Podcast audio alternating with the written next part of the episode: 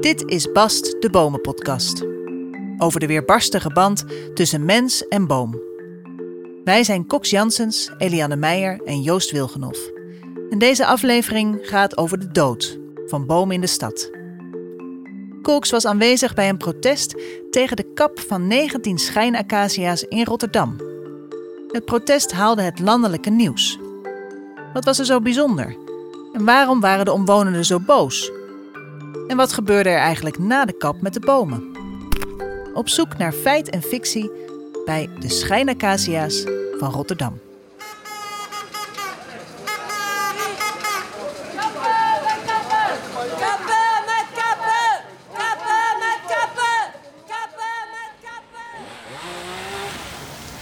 Ja, ik ben eigenlijk nog een beetje stil van.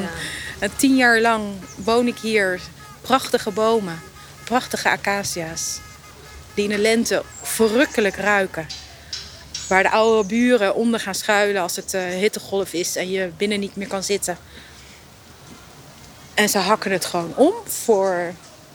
Een rechte straat. Een rechte straat, een hip plan. Het is negenentwintig oktober tweeduizend twintig, middag. De Vijverhofstraat in Rotterdam-Noord, met aan de ene kant de karakteristieke hofbogen van het voormalige spoorlijnviaduct en aan de andere kant woonhuizen, is in rouw. Grote machines zijn bezig met het verwijderen van bomen. Op de hoeken van de straat liggen gekapte stammen met witte banners eromheen. Met daarop leuzen geschreven zoals: kappen met kappen, ik leef hier. Ik ben onvervangbaar. Ik sta hier goed. Stond hier goed. Mensen maken foto's of plaatsen een kaarsje op de stronk van een omgehakte boom. En dit krijg je ervoor terug. Deze leegte. Het is jammer dat je dat niet ziet, maar hier stonden hele grote, mooie, oude, volle bomen. En het is nu helemaal kaal. En je ziet overal steen. Het groen is weg. Het, gewoon, het groen is gewoon met een botte bijl weggekapt. In een ochtend. Ik ben echt wel echt, echt diep geraakt als ik dit zie.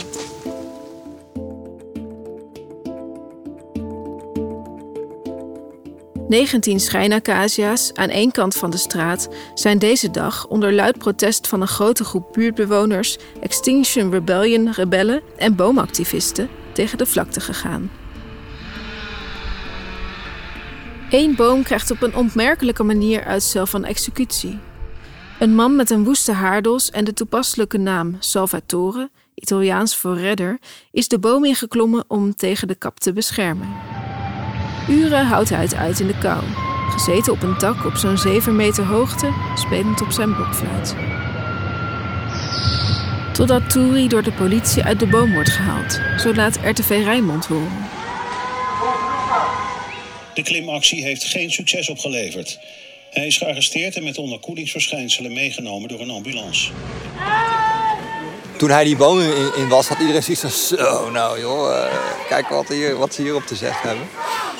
En uh, to, ja, toen, toen rolde eigenlijk een soort sneeuwbal verder. Van, toen kwamen dus wat mensen van Rijnmond erbij en media. Toen kwam op een gegeven moment ook veel meer politie erbij, maar ook veel meer mensen. Het was een soort enorme kettingreactie van, uh, van aandacht.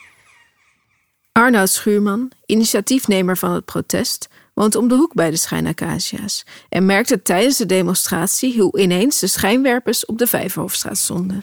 Als iemand, als iemand bijvoorbeeld in zijn boom klimt en uh, zoals dat met uh, zoals Turi heeft gedaan, dan merk je wel van, uh, dan is het denk ik ook een item voor, uh, voor, voor de media. En die gaan dan ook zenden, dan komen er weer meer mensen. Ja, ja, dat was wel een interessant proces. En ook dat andere mensen zich aansloten die in andere uh, wijken ook hetzelfde, iets soortgelijks hebben meegemaakt. En dus ook uh, ja, nog even hun stem willen verheffen.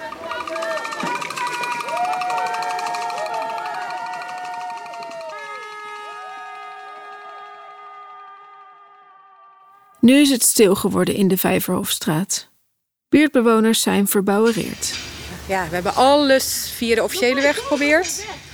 En dat lukte niet. En dit was, we wisten dat ze vandaag gekapt werden. Dus we zijn uh, vanmorgen met uh, ja, eigenlijk een, een vredig, uh, vreedzaam protest als afscheid van de bomen. En, uh, en nu zijn ze weg. Wat vandaag gebeurd is, wat, wat we eigenlijk ook niet voor mogelijk hielden... en wat je ook niet kunt voorstellen...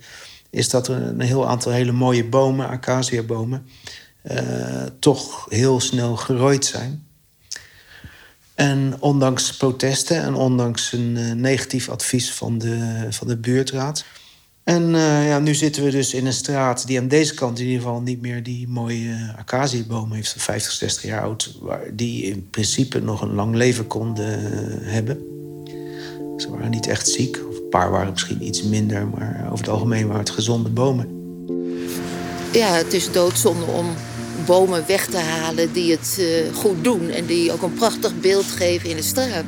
Want het is dus echt een uh, karakteristiek straatje in uh, Rotterdam. Onze zomers worden steeds heter en ja. heter.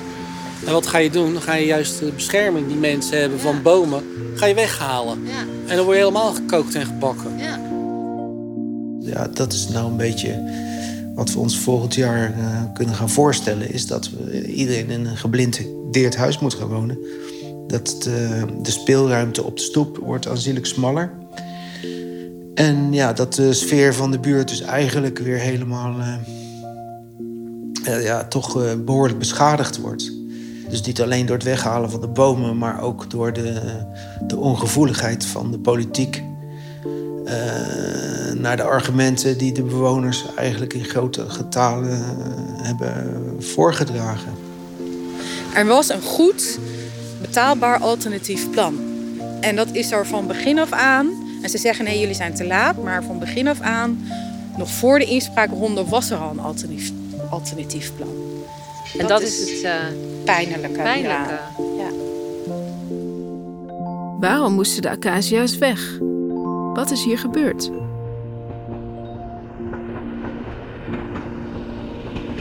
De Rotterdamse Vijverhofstraat ligt in de Agniesebuurt, vlakbij het Centraal Station.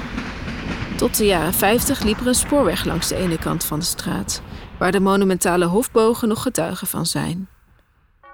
Onder de bogen van dit voormalige spoorwegviaduct hebben inmiddels bedrijven en winkels hun deuren geopend en zijn er plannen om op de bogen een Rotterdamse highline te maken, een groen wandeldakpark dat twee kilometer lang door de stad slingert. De stad moet vergroenen, vindt de gemeente Rotterdam. Dat laat zich zo op het eerste gezicht lastig rijmen met het besluit van diezelfde gemeente om negentien bomen in één straat te kappen. Nou, mijn naam is Theo Coskun. Ik woon uh, in de Agniesebuurt dus ook. Ik woon daar al uh, zesenveertig jaar, dus uh, ik ken ook elke stoeptegel. Theo Coskun zit in de wijkraad en weet wat er aan vooraf ging. Er kwamen plannen naar voren om ook de, de, ja, dus de, de riool te vervangen... en dan tegelijkertijd de straat te vervangen. En dat project dat heeft heel veel vertraging opgelopen... door protesten van de buurt en het allemaal anders. Uiteindelijk is er een heel goed rioleringsplan uitgekomen... maar is de herbestrating een beetje onder grote druk uh, afgeraffeld... omdat er anders Europese subsidie verloren zou gaan. En, dan, en ze zaten met een deadline. Ze moesten voor één januari beginnen, want anders verliezen ze Europese subsidie. Dus die druk is dan ineens heel groot. Terwijl, en er was best een alternatief plan te maken geweest. Als er maar een wethouder was geweest die had gezegd, maak een ander plan. Dan was er een ander plan gemaakt. Ter verduidelijking, de riolering moest vervangen worden om de waterhuishouding te verbeteren. Hiervoor was de Europese subsidie. Daarnaast moest er meer ruimte komen voor bijvoorbeeld terrassen rond de hofbogen, waar nu een smalle stoep lag. Hierdoor moest de straat verlegd worden, ten koste van de bomen aan de bewonerskant. Tegelijkertijd loopt er een heel proces met participatie uit de buurt en over het park op de hofbogen. Dat moet allemaal vergroenen en een mooi park worden. En dan wordt dus een heel mooi plan gepresenteerd als dan je wandelt tussen de boomtoppen. Wat natuurlijk een beetje gek is, als je eerst de boomtoppen weghaalt... dan ga je wandelen tussen de boomtoppen. In november twintig negentien volgt er een inspraakavond... voor de plannen met de Vijverhofstraat. Arnoud Schuurman is aanwezig, maar is een van de weinigen. Het was niet echt bijster goed bezocht. Er was gewoon vol met stoelen. Je kon er zo met tachtig naartoe. Maar er waren een handjevol of zo. Ja, die, die uh, avond, daar... Uh, Ja, werd voor mij duidelijk van zo, dit is wel echt heel ingrijpend als ze allemaal van plan zijn. En, en uh, het is niet, uh, niet zomaar een beetje rioleringsnieuwe uh, inrichting. Dus die wel vaker ontwerpschetsen of architectonische tekeningen. En die kijkt er ook wel doorheen van ah, mooie plaatjes. Dat is het plan exact. En veel mensen die, die, die vinden het al gewoon mooi. Wauw, wat een indrukwekkend stuk papier, joh. Wel vijf meter lang of zo. En, en ik, ik zei het in die presentatie begrepen van... Goh, uh, zijn dat al niet gewoon alle bomen aan die kant? Maar uh, ja, toen... Uh, liep ik naar huis en dan dacht ik van shitje. Want eerst dacht ik van ja, die bomen, nou ja, die zijn natuurlijk deels ook uh, niet het allermooiste of zo. Maar toen liep ik naar huis en dacht van jeetje, maar het zijn wel hele grote bomen, joh. Die krijg je niet terug. En bij het wijkraad hadden toen ook gezegd heel veel bewoners... nou, laat, uh, laat de bomen staan, want dat was een plan waarbij de helft van de bomen zou verdwijnen. Maar uiteindelijk lag er een definitief plan in februari twintig twintig... waarbij toch... Uh, Ja, de bomen aan de huizenkant zouden verdwijnen. Omdat de stoep aan de bogenkant, dus waar het oorspronkelijke spoorlijn is... die werd verbreed en aan de huizenkant werd die versmalt. En dan kwamen de bomen aan de huizenkant in het wegdek te staan. En eh, ja, als wijkraad hebben wij toen verzuimd zeg maar, te escaleren. Dus wij dachten, onze rol wist dat erop. Dat dachten, zeiden de ambtenaren ook. Terwijl we hadden natuurlijk boos moeten worden... Maar in plaats van ons werden andere bewoners boos. Onder andere met uh, Arnoud. En die hebben een groepje opgericht. De bomenredders van de Vijverhofstraat. Ik ben die actiegroep begonnen. Uh, ik denk in maart. Uh, nou, ik heb dus eerst een brief geschreven aan alle bewoners. En die uh, vierduizend keer uitgeprint. En dan uh, bezorgd. Dus uh, niet eens een kleiner papiertje. Maar gewoon echt een vol A vier in al die brievenbussen gepropt. En... We hebben wel honderdtachtig mensen bereid gevonden om dus naar mijn brievenbus te lopen en daar een strookje in te stoppen. Dus ik dacht ook van, nou, dat is best wel wat actiebereidheid. Maar om dat kritische massa dan bij elkaar te ha- krijgen is, is heel lastig in deze tijden.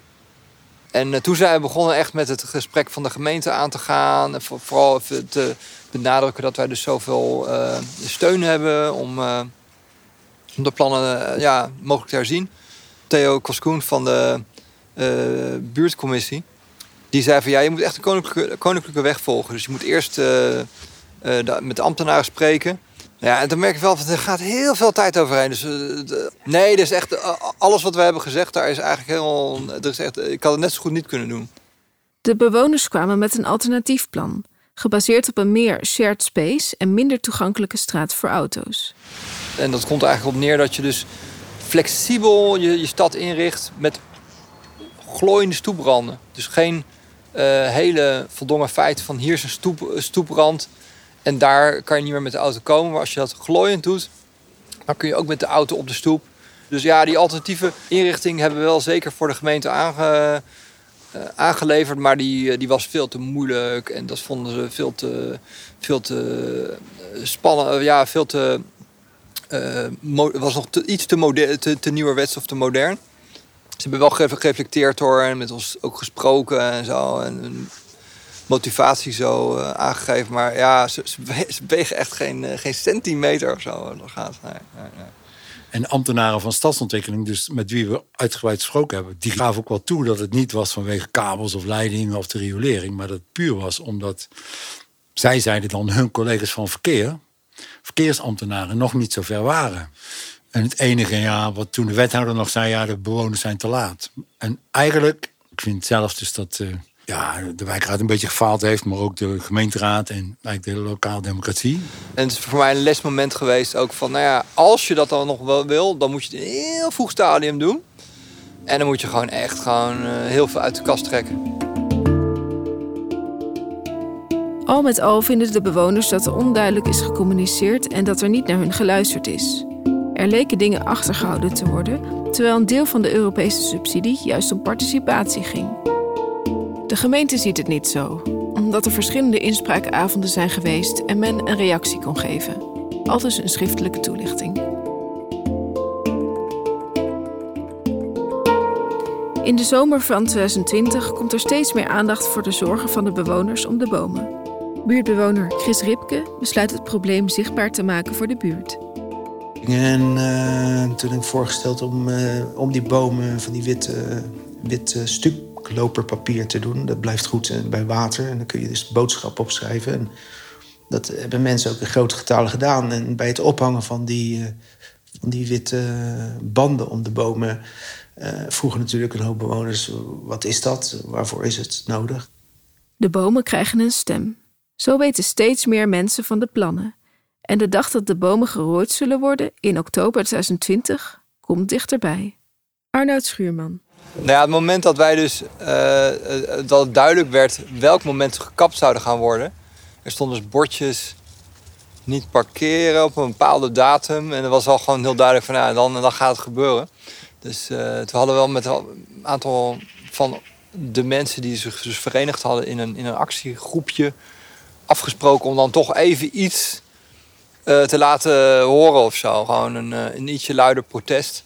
Dus uh, ja, toen kwamen we daar samen om, om zeven uur. En uh, ja, het was niet heel erg druk of zo. Er stonden een paar mensen uh, van de gemeente, er stonden wat aannemers. Uh, ja. En er waren wat politiemensen die dus uh, al uh, bekeuringen uitstaan schrijven waren voor mensen die dus niet uh, zich... Uh, dus die, die dus een auto uh, hadden laten staan.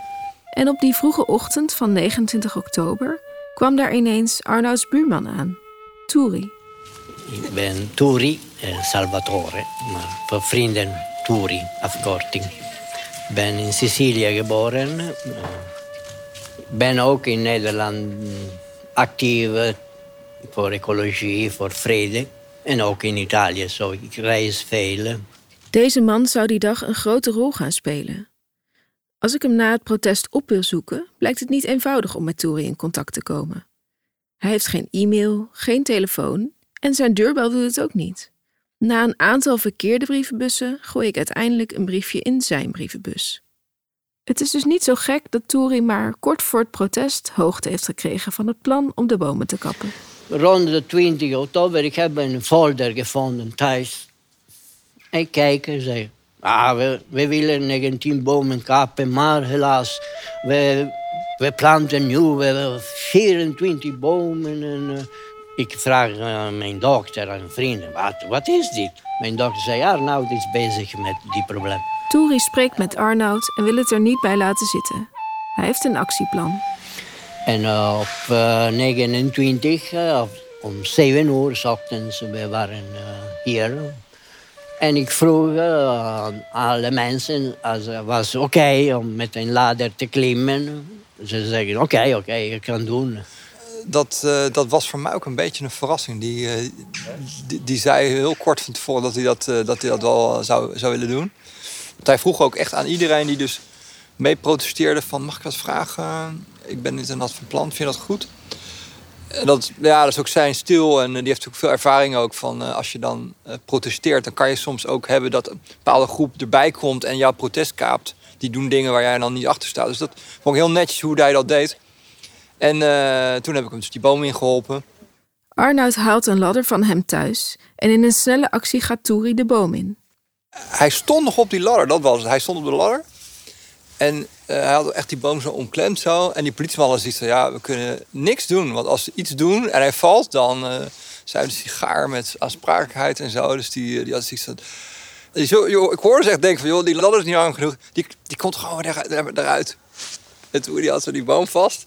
Die glipte zo in die boom gewoon. Leek wel alsof hij daar zo een soort verborgen ledemaat had of zo. En in één keer zat hij echt gewoon op die tak. En die politie had ook zoiets, oh jee, daar zit hij er echt in.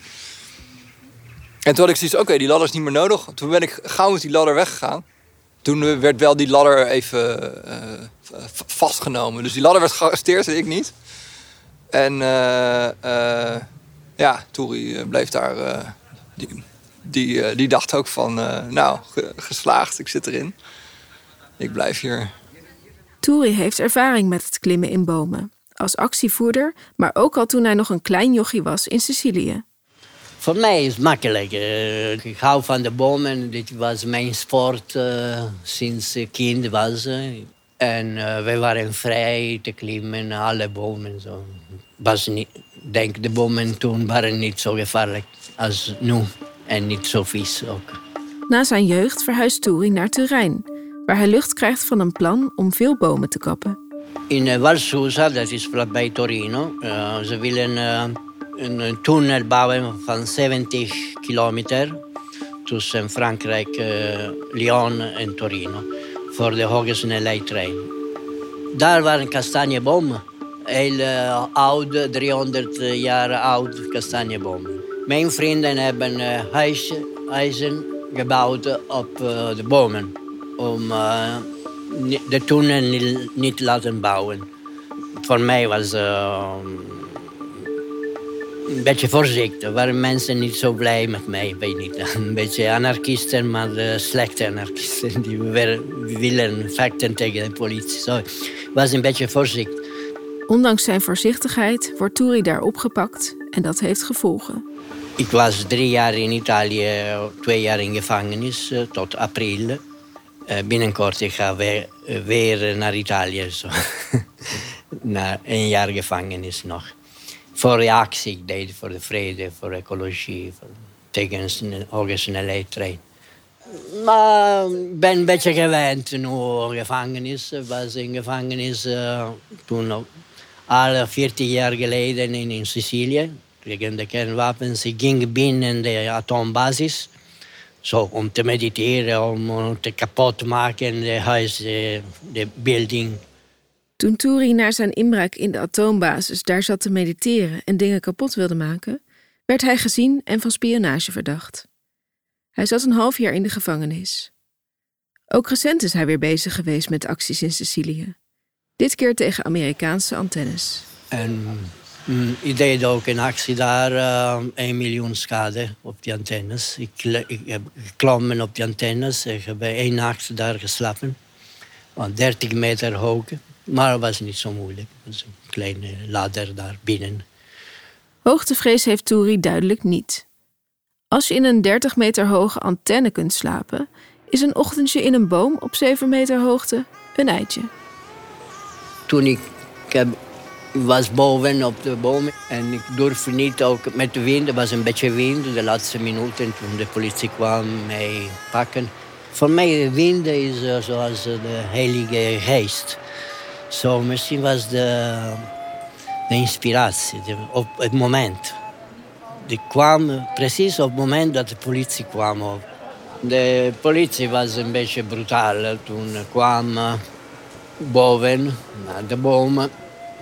En uh, ik probeerde sterk aan de, aan de boom te, te blijven. Maar de politie probeerde alle mijn kleding kapot te maken en zo. En, en uh, toen een, een van de takken ging uh, kapot. Mijn weerstander en de sterkste van de politie. Dat was een grote gevaar. Soms ik durf te veel. Maar klimmen in een boom die op de kaplijst staat is niet zonder gevaar. Een van de groenaannemers die de taak hadden de bomen om te zagen, vertelt dat een aantal schijn- en acacia's inderdaad rot waren. Ja, er zijn uh, uh, een aantal slechte bomen. Dat, dat is gewoon inzichtelijk. Dan de stammen die verderop liggen, zitten gewoon hele bruine rotte plekken onderin. Uh, ik heb gisteren een aantal bomen uit moeten klimmen. En daar zie je ook aan, je merkt gelijk dat het hout al breekt. Bewoners zeiden ook, ja, er zijn er al twee omgewaaid afgelopen jaar met de laatste storm. Uh, dus zodoende uh, is het ook niet helemaal raar dat er een aantal weggaan. Eerder hoorde ik dat er bij bewoners veel onduidelijkheid over was. Officieel waren er vier van slechte kwaliteit. Ja, er worden heel veel verschillende verhalen, maar dat is wat ik geconstateerd heb terwijl ik aan het werk was. Dus, uh, ik vind het treurig voor de bewoners. Maar goed, ik heb uitgelegd waarom, uh, hoezo, laten zien, ze zijn slecht. Een paar bewoners wilden nog een schijfje hout hebben als herinnering. Ik zei, nou, oké, dan zagen we dat eraf voor jullie. Uh, en ik doe het na vijfendertig jaar en ja, heel eerlijk gezegd, ik word er niet meer warm of koud van. De strijd is verloren. Ondanks het grote protest, inclusief de actie van de bomenklimmer, liggen aan het einde van de dag negentien bomen, zieke en gezonde, in stukken op de grond. Op eentje na dan. Door een foutje op de tekening is een andere boom gekapt dan moest. Theo Coskun laat hem me zien. The last tree standing. Hè? Deze staat er nog, omdat ze verkeerd hadden. En we hopen dat, deze, dat we deze dan nog kunnen redden. Dan moeten ze het straatje net ietsje anders maken. Een beetje krom. Met de auto. Ja. Helaas is inmiddels ook deze laatste hoop vervlogen en is de boom gekapt. Maar hier eindigt het verhaal niet. Een dode boom is namelijk hout. En zoals je hoorde hebben verschillende bewoners plakjes boom meegenomen als aandenken.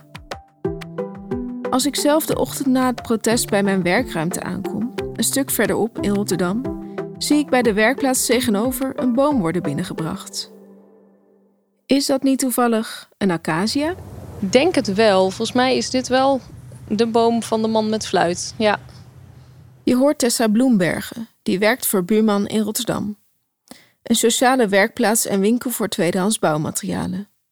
Met hun merk van bomen halen ze stadsbomen op die anders in de shredder zouden gaan om te bewerken tot bruikbare houten planken en bureauplanken. Ja, ja het moment dat de bomen werden omgezaagd. Uh, ik had toen een thuiswerkdag en ik woon in de Agniesebuurt. Uh, dus ik uh, zag vanuit mijn raam een heleboel uh, consternatie en ik dacht, wat, wat gebeurt hier? Um, dus ik stuurde een foto naar in onze werkapp van hey joh, er is hier van alles aan de hand. Toen herinnerde ik me van oh ja, dat, dat is ook zo. Want vanaf de zomer, denk ik, kreeg ik al steeds briefjes in de bus van de bewoners daar in de buurt van hè, dit gaat er gebeuren en te- zet je handtekening. Dus ik, um, ik heb toen ook mijn handtekening gezet. Dus, ik, dus in die zin zit ik dubbel in dit verhaal, zowel als buurtbewoner als, uh, als iemand die bij Buurman werkt. Dus ik ben toen meteen gaan kijken van wat, wat gebeurt er eigenlijk. En uh, nou ja, uh, ik was echt heel treurig. Ik vond het echt niet, uh, ik vond het echt niet leuk om te zien. En, uh, en, en zeker omdat ja, de takken die gaan gewoon meteen in zo'n versnipperaar. En terwijl Tessa de takken in de versnipperaar ziet verdwijnen, doen haar collega's veel moeite om deze bomen in handen te krijgen. Je moet wel de juiste groenaannemer kunnen vinden. Uh, en hoe het op dat moment ging aan de andere kant van de lijn was dat de groenaannemer was aan het kappen en die belde oh we zijn nu robinia's aan het kappen, wil je, willen jullie daar toevallig nog wat van? Dat is toen gebeurd en die hebben toen uh, de dag daarna op kunnen halen. Drie in totaal, ja, drie stammen. Hoe komt het eigenlijk dat stadshout normaal gesproken zo weinig wordt gebruikt? Uh, stadshout gaat de shredder in en dat komt eigenlijk omdat kan je je voorstellen dat als je een hele lange laan hebt met allemaal iepen gewoon op het platteland, dan is er altijd een bepaalde wind van een bepaalde richting, waardoor al die bomen die hebben ongeveer dezelfde behandeling gehad, uh, zelfde uh, weersomstandigheden, zelfde uh, en dan uh, loont het dus omdat je dan een hele stapel hout hebt van hetzelfde soort. Dat is het waard om te verzagen voor een grote zagerij. Of inderdaad uit een productiebos. Dus weet je gewoon zeker, oké, okay, deze boompjes zijn allemaal even oud. En met hout uit de stad is dat niet zo, want het zit gewoon te veel werk in. En dat is de reden waardoor het eerder eigenlijk gewoon werd afgedaan als ja, dat, dat hout is slecht en dat gaat, uh, dat gaat weg, daar kunnen we niks mee. En zo komt het hout van de negentien bomen uit de Vijverhofstraat op allerlei plekken terecht. Waar allemaal nog meer? Dat heeft het Tree Collective uitgezocht. Een groep studenten die een kunstproject hebben gedaan over deze gebeurtenis. Voor Arnoud Schuurman was hun project en interesse een lichtpuntje in het hele proces. Hij kwam met het Tree Collective in contact en zij ontmoetten elkaar weer vlak na het protest. We hebben nog een, een stam uh, ge, door, de, door de midden gezaagd, ja. ja. Ik heb het dus met de, met de hand hebben we dat uh, in de avond even uh, samen doorgezaagd. Maar dat is zo taai dat het echt wel na. Ik denk zeker een uur duurde voordat we überhaupt doorheen kwamen. Arnoud gaat een beeld maken van dat stuk hout. Ja, ik ga een, een reclining nude maken, denk ik of zo. Het, is, het was een stam en dus ik zag daar zo'n een beetje Henry Moore-achtige figuur zo in of zo. Dus, uh, ja. dus dat was voor mij een winst dat ik contact heb gemaakt met een aantal studenten. En wel merk van. Jeetje, oké, okay, ik heb al een heel groot deel van mijn tijd daaraan gespendeerd. Maar er zijn ook jonge mensen die bijvoorbeeld kunst uh, studeren en daar uh, een bepaalde drive hebben om hier iets mee te doen. En dat vond ik wel heel waardevol om dat te beseffen. Dat, uh, dat zich dus heel veel mensen, met name jonge mensen, zich zorgen maken over heel veel klimatologische problemen. En uh, hier echt een instrument in zien om iets mee te doen. Boomklimmer Turi gebruikt al jaren andere instrumenten in zijn strijd voor de bomen. En hij geeft niet op. Hij zit op dit moment weer in detentie in Italië. Als alle bomen gekapt zijn, als er geen dieren meer zijn om te jagen, als er geen rivieren meer zijn, waar jij uit kon drinken, als er geen schone lucht meer is om in te ademen. Pas dan zul je ontdekken dat je geld niet kunt eten. Dit was Bast de Bomen-podcast. We hebben voor deze aflevering over de schijnacacia's in de Vijverhofstraat een reactie gevraagd van de projectmanager van de gemeente Rotterdam. Maar die wilde helaas niet voor de microfoon reageren. Op de website die door de gemeente is opgezet, Aanpak Agniesebuurt, kun je wel meer informatie vinden over de plannen in de wijk. Kijk in de show notes van deze aflevering voor de link. Deze aflevering van Bast werd gemaakt door Cox Janssens. Eindredactie door Eliane Meijer en Joost Wilgenhof. Aan deze aflevering hebben meegewerkt Arnoud Schuurman, Theo Coskun, Turi, Tessa Bloembergen, Edith Pieper, Ineke Hooghuis, Chris Ripken, Joop Basting, Anke Beking, aannemersbedrijf Blijdorf B V, Carla Arkels en Eva Garibaldi. Dank ook voor de geluidsfragmenten van Stanestesia, Noorie en R T V Rijnmond. Muziek van Podington Bear en Turi. Eindmix door Arno Peters. Heb je nou zelf een goed bomenverhaal? Stuur ons een berichtje via onze website w w w punt bast de bomen podcast punt n l en abonneer je op onze nieuwsbrief of op je podcastkanaal om een melding te krijgen over nieuwe afleveringen. Deze aflevering werd gemaakt dankzij een bijdrage van het C B K Rotterdam. Tot de volgende Bast.